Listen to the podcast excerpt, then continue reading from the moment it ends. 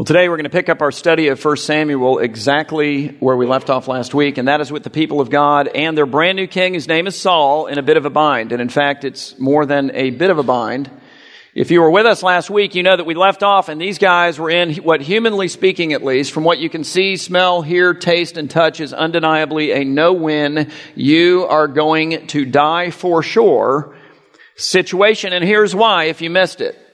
Last week, Jonathan, the son of the newly minted king who is Saul, went out and with his troops, he attacked a Philistine garrison of soldiers that were located in the hill country of Israel and he defeated them. He wiped them out.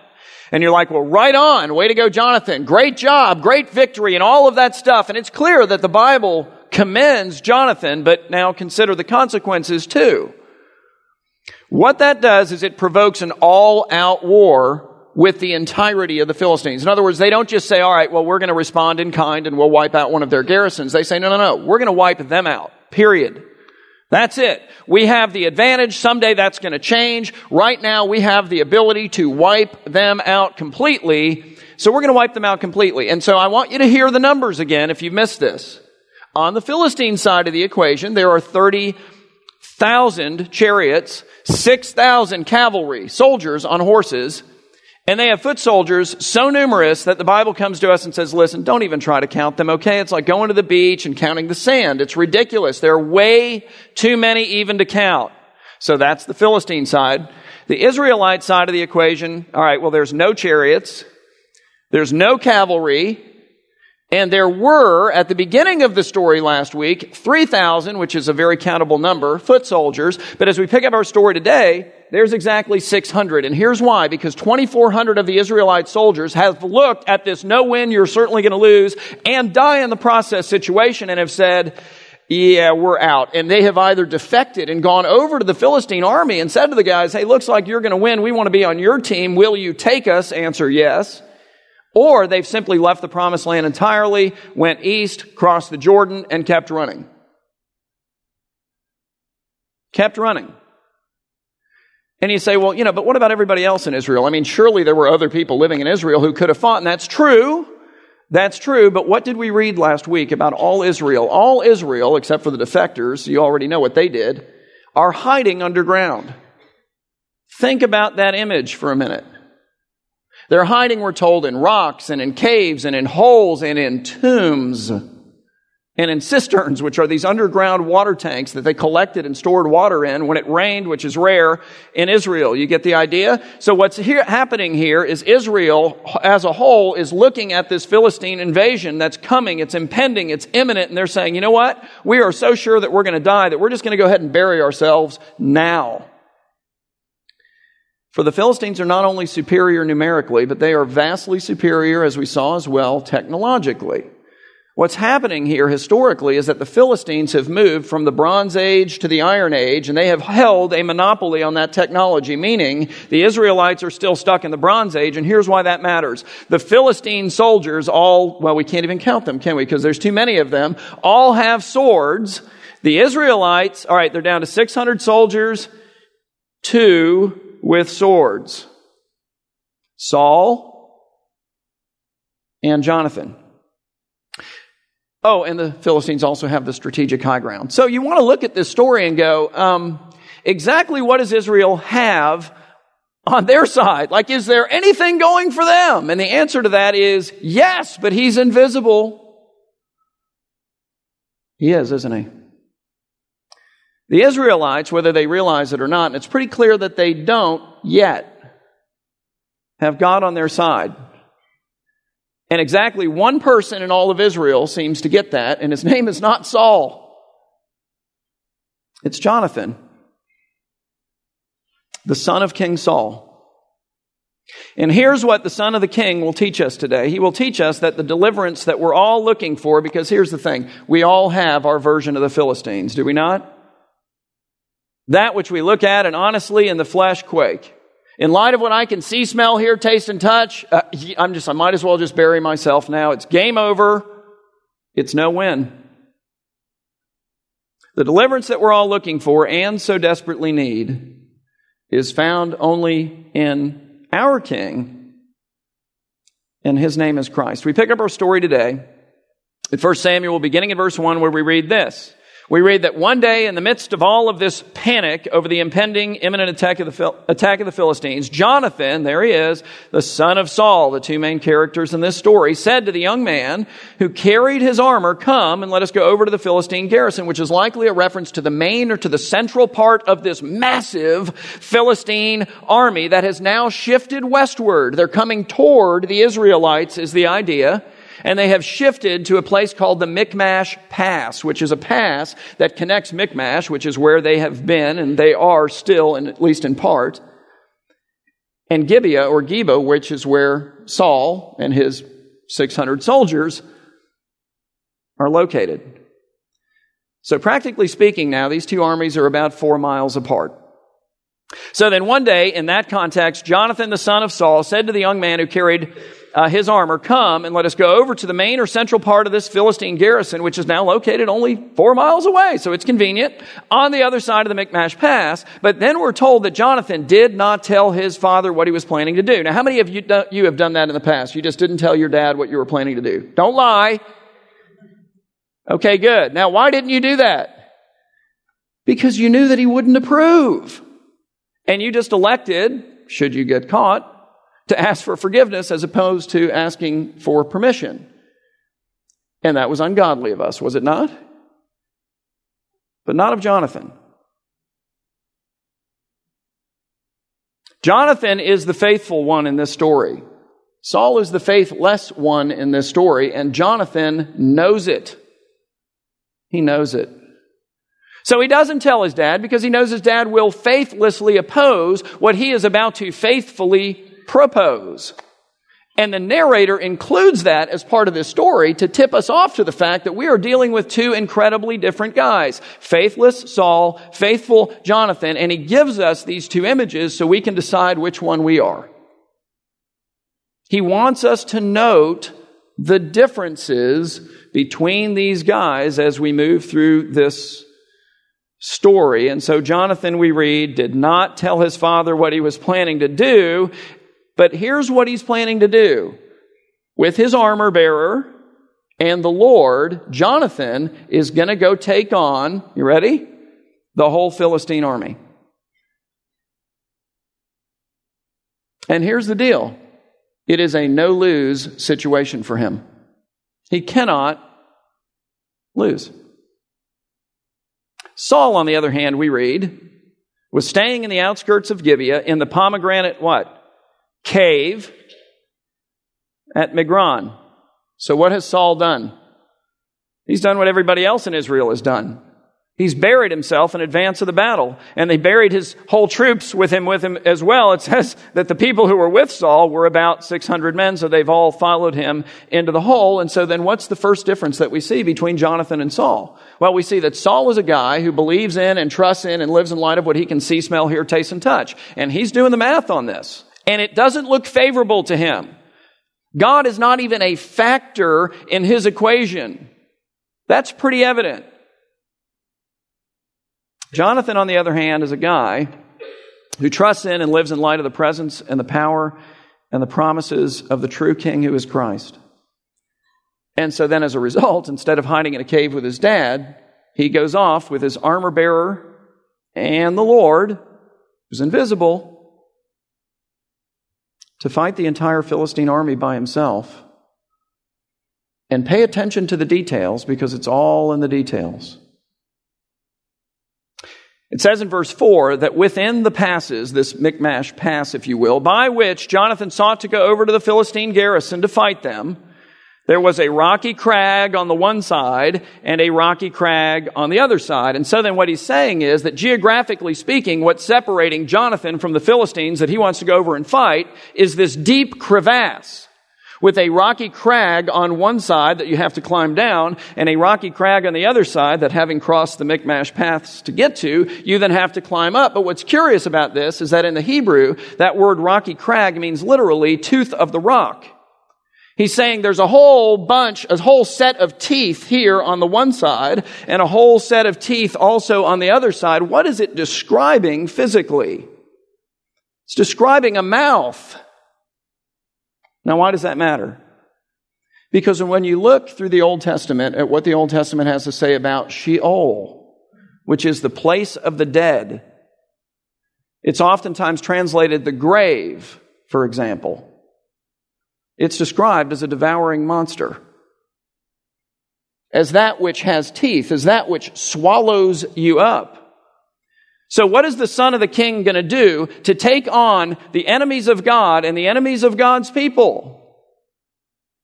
He's going to descend into the mouth of Sheol, and then he's going to ascend up out of it. And the imagery gets even more intense when you realize that the name of the rocky crag on the Israel, Israelite side of this crevasse was Bozez, which means the thorny one. And the name of the other rocky crag on the Philistine side of the crevasse was named Seneh or Senech or however you say it, which means the shining one.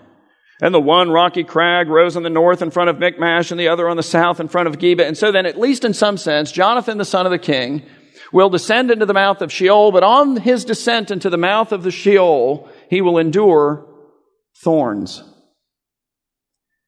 But then he will arise shining.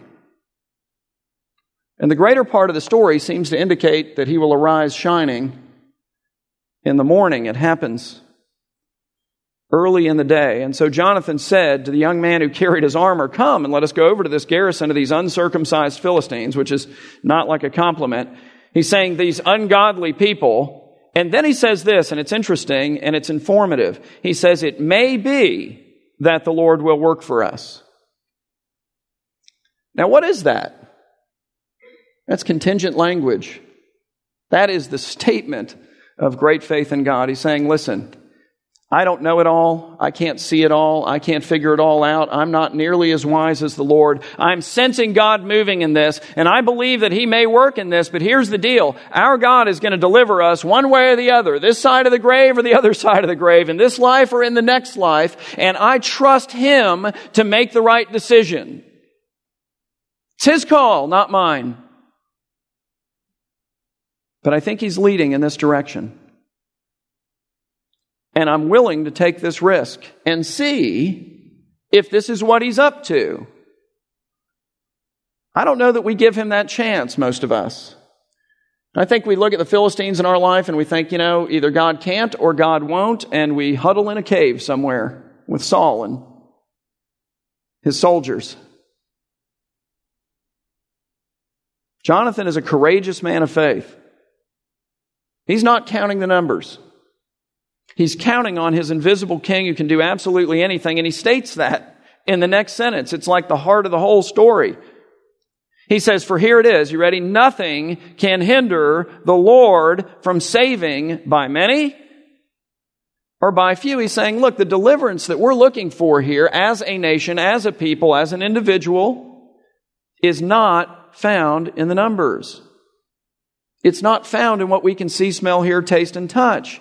It's not found in the tangible. It is found only in our King. And he's saying as well, our King is never outmatched. And he's not just saying that with his lips. He's saying that with his life. Look, he's not going to endure the emblems of suffering, death, burial, and then resurrection to go over there and offer them an ice cream cone. He's going over there to offer them the pointy edge of his sword. While his father hides in a cave. See, Jonathan and Saul are two very different people. And I think that if you're going to interact with them and say, all right, which one am I most like? You've got to stop and first of all say, who or what are the Philistines in my life? A. And then B, what am I doing about it? Am I counting the numbers and hiding in a cave? Because I've given up on God and in truth, He's not even a factor in my equation at this point? Or am I living in the power and in the presence and in the promises of my King? And in His greater wisdom, He'll deliver when and how, but He will deliver. And am I taking up the weapons that He's given to me, which is not a sword or a sling or a bow or a spear, but it's His Word, it's His Spirit, it's His people and doing battle. So Jonathan tells his armor bearer what he wants to do. And then we read this in verse 7. It says, And his armor bearer, you got to love this guy, said to him, Do all that is in your heart. Do as you wish. Behold, he says, I am with you, heart and soul. Now that's the guy you want to go to battle with. And then Jonathan said, Behold, here's the plan. We will climb down the rocky crag on our side of the Michmash Pass, thus enduring the images of thorns, death, and burial, and then cross over to their side of the Michmash Pass to the Philistine men. And we will stand down there at the base of that rocky crag and show ourselves to the Philistines. Hey guys, down here. And if they say to us, wait until we come down to you, then we will stand still in our place and we will not go up to them. But if they say, come on up to us, then we will go up in the power of our great God and King, arising from the mouth of Sheol, shining. For if they call us to come up, then we'll know that the Lord has given them into our hand, and this shall be the sign from God to us that He is with us in all of this. And so both of them climbed down the thorny crag and descended down into the mouth of Sheol and crossed over the pass and stood at the foot of the shining crag and showed themselves to the Philistines, you know, jumped up and down and went, Hey, down here. They showed themselves to the garrison of the Philistines at the top. And the Philistines said this, and notice the description. It's language of resurrection. They said, Look, the Hebrews are what? Coming up out of the holes where they have hidden themselves. They're being raised up out of the earth. And the men of the garrison hailed Jonathan and his armor bearer and said, Come on up to us and we'll show you something like, you know, our spears or something.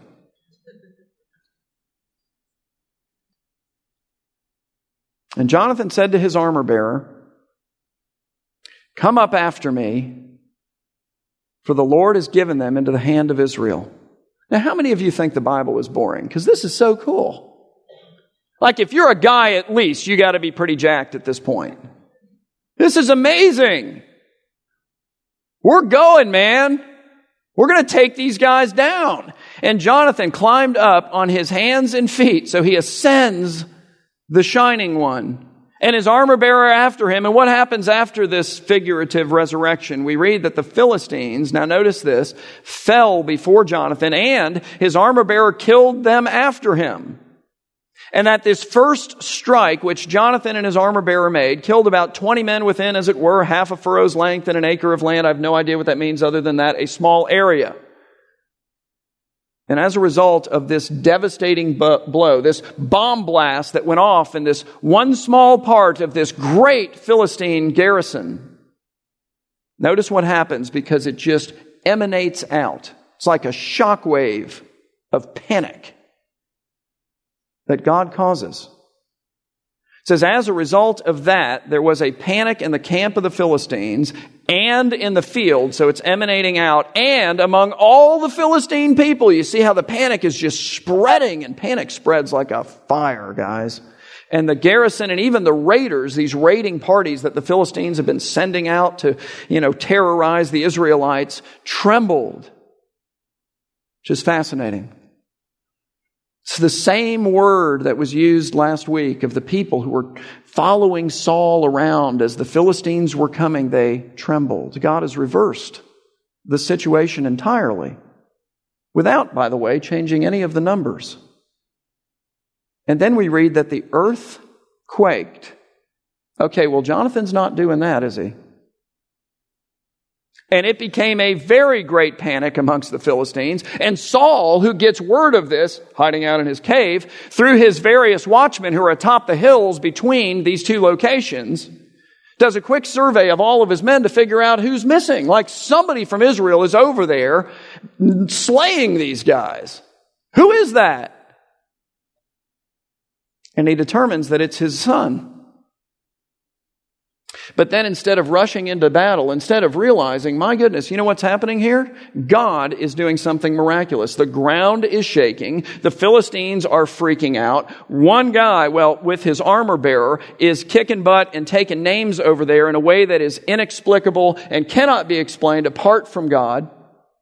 The Lord is obviously answering the prayers that all of these people in their caves and in their holes and in their rocks and in their tombs have been uttering for deliverance. Instead of recognizing that God is at work and seizing the moment and seizing the day and the great opportunity that he had to literally wipe out his arch enemies in one fell swoop and rid Israel from them for a generation or two, instead of doing that, Saul says, you know what? I think we need to pray about this. So he calls in his priest and he says, would you please inquire of the Lord as to whether or not we're supposed to do what seems outrageously obvious. And that, I think, illustrates another difference between these two guys that we ought to consider. What do we see in Jonathan? In Jonathan, we see a man who prays when he should pray and who acts when he should act. In Saul, we see a guy who prays when he should act and who then acts when he should pray because here's what he did. After starting this holy process with the priest, he does what no other person in the Bible does anywhere. He interrupts the priest and says, You know what? Forget it. We're, we're about to lose it here. Just don't even ask God. We're done. I don't need to know. We're just going to go. So, what is it? And how do you know the difference? I think in Jonathan we see a guy who thinks biblically, who is studied in God's Word, who is full of God's Spirit, and who is learning the ways of God. And as a result, he knows when God's moving. And when he knows that God's moving, he doesn't stop and say, well, I think we should pray. No, he just goes. He acts. He seizes the day because he understands the way the Lord works. Saul cannot get it right. He's not that guy. And the question is, am I that person? Are you that person? Do we have these biblical categories? Are we learning and learning and growing in our knowledge of, of how the Lord works and when the Lord works and where the Lord is at work? And so then we have the eyes to see God at work and the ears to hear God saying, come on, man, this is the day. This is the time. And a heart full of faith and courage that says, all right, let's move now. I got an email I guess it was a week ago, Thursday, uh, from a friend of mine who lives in another state, but he follows us online. So, like, he listens to the messages online. And one of the things that he did is he referred a friend of his to our website and said, Hey, you know, you ought to listen to some of these messages. So, his friend has been listening to the messages as well, and now they've been interacting on matters of faith. And so, this friend of mine wrote to me and said, Hey, Tom, uh, this is what's going on, and this guy has a bunch of questions. Um, if he flies into Fort Lauderdale from the other side of the country, would you be willing to meet with him sometime early next week? All right, here's what I didn't say. I didn't say, you know what, man, I, I just feel like I really need to pray about that.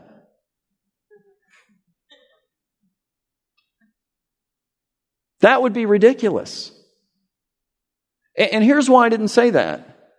Because we prayerfully construct all of these services. We prayerfully construct all of these messages we do it in faith that God's word, as he says, will not return void to us, to him.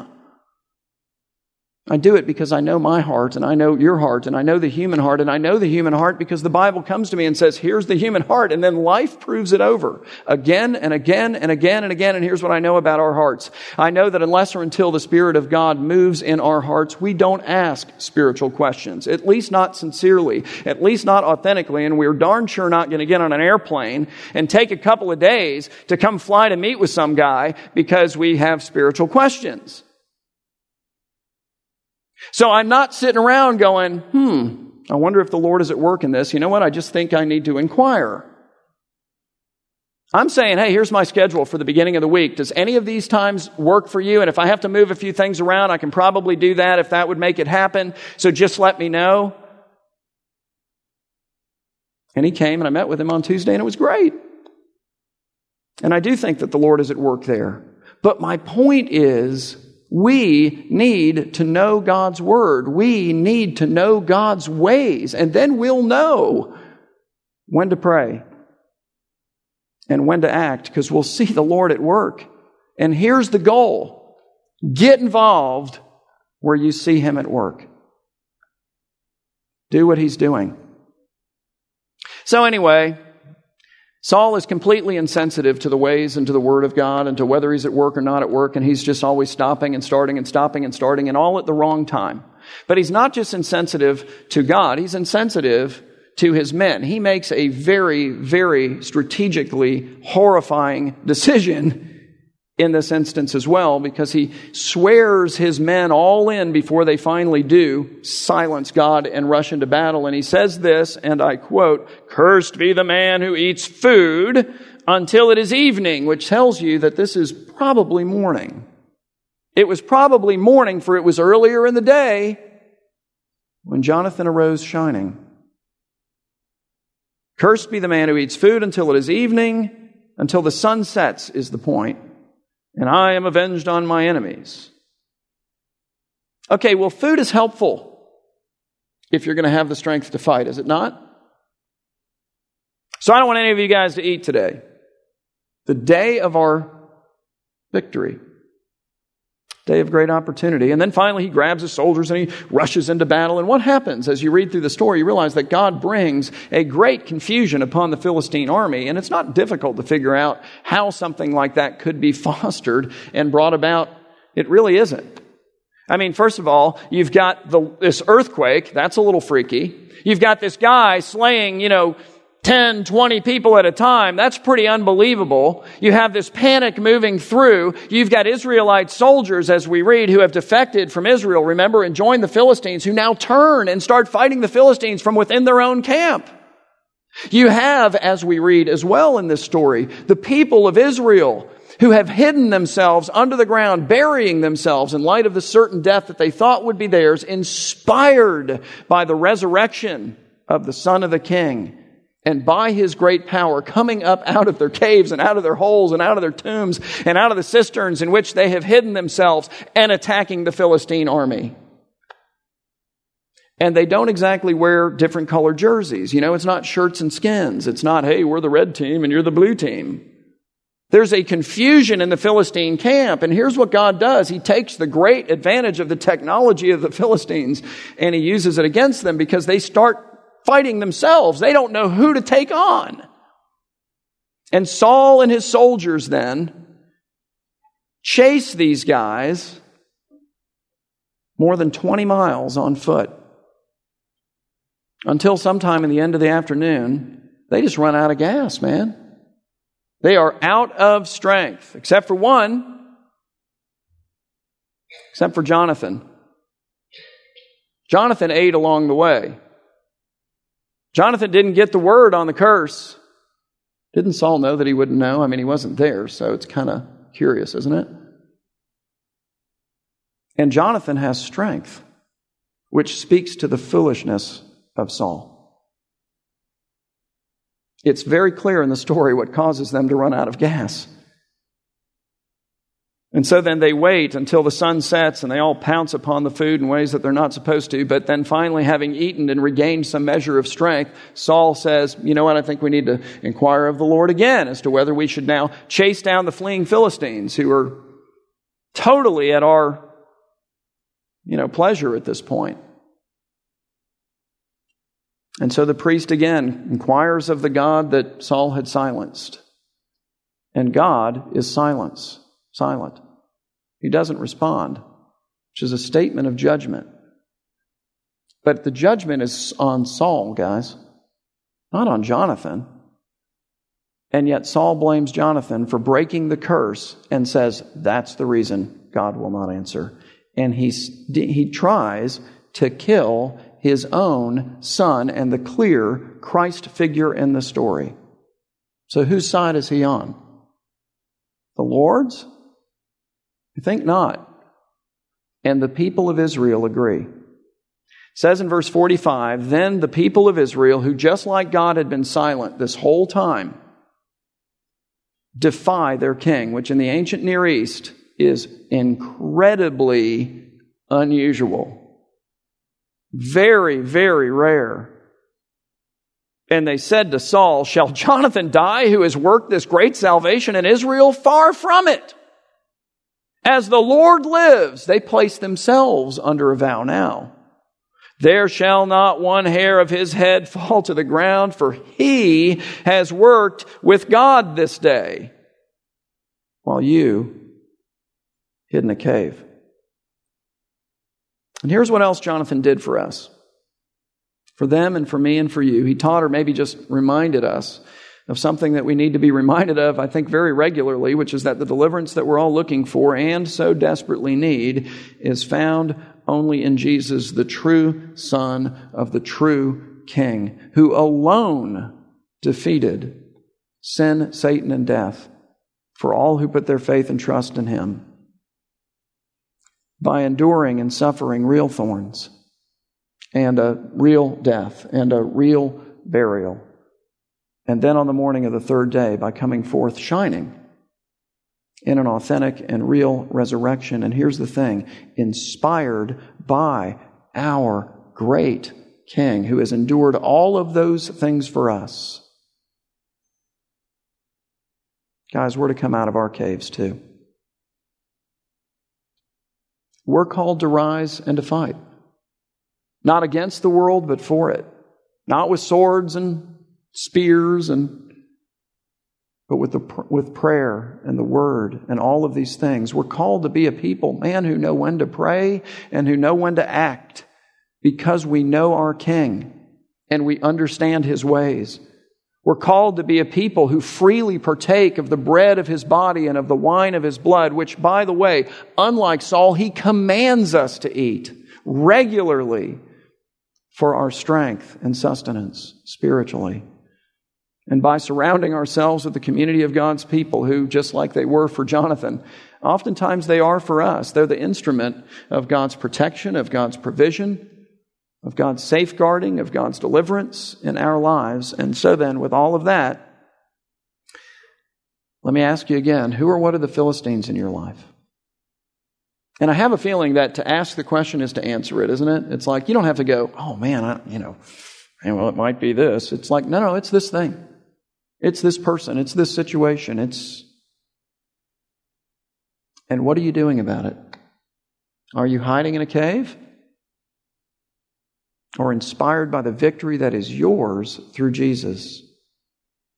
Are you learning to live in His power and in His presence and in His promises and doing battle against whatever the Philistines are? Knowing, by the way, that He really is never outmatched.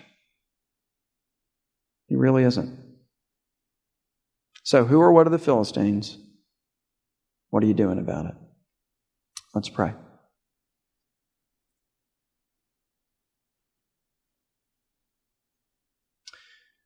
Our Heavenly Father, we thank you for our Savior who is our King. God, we thank you for the one who endured thorns and suffering in our behalf,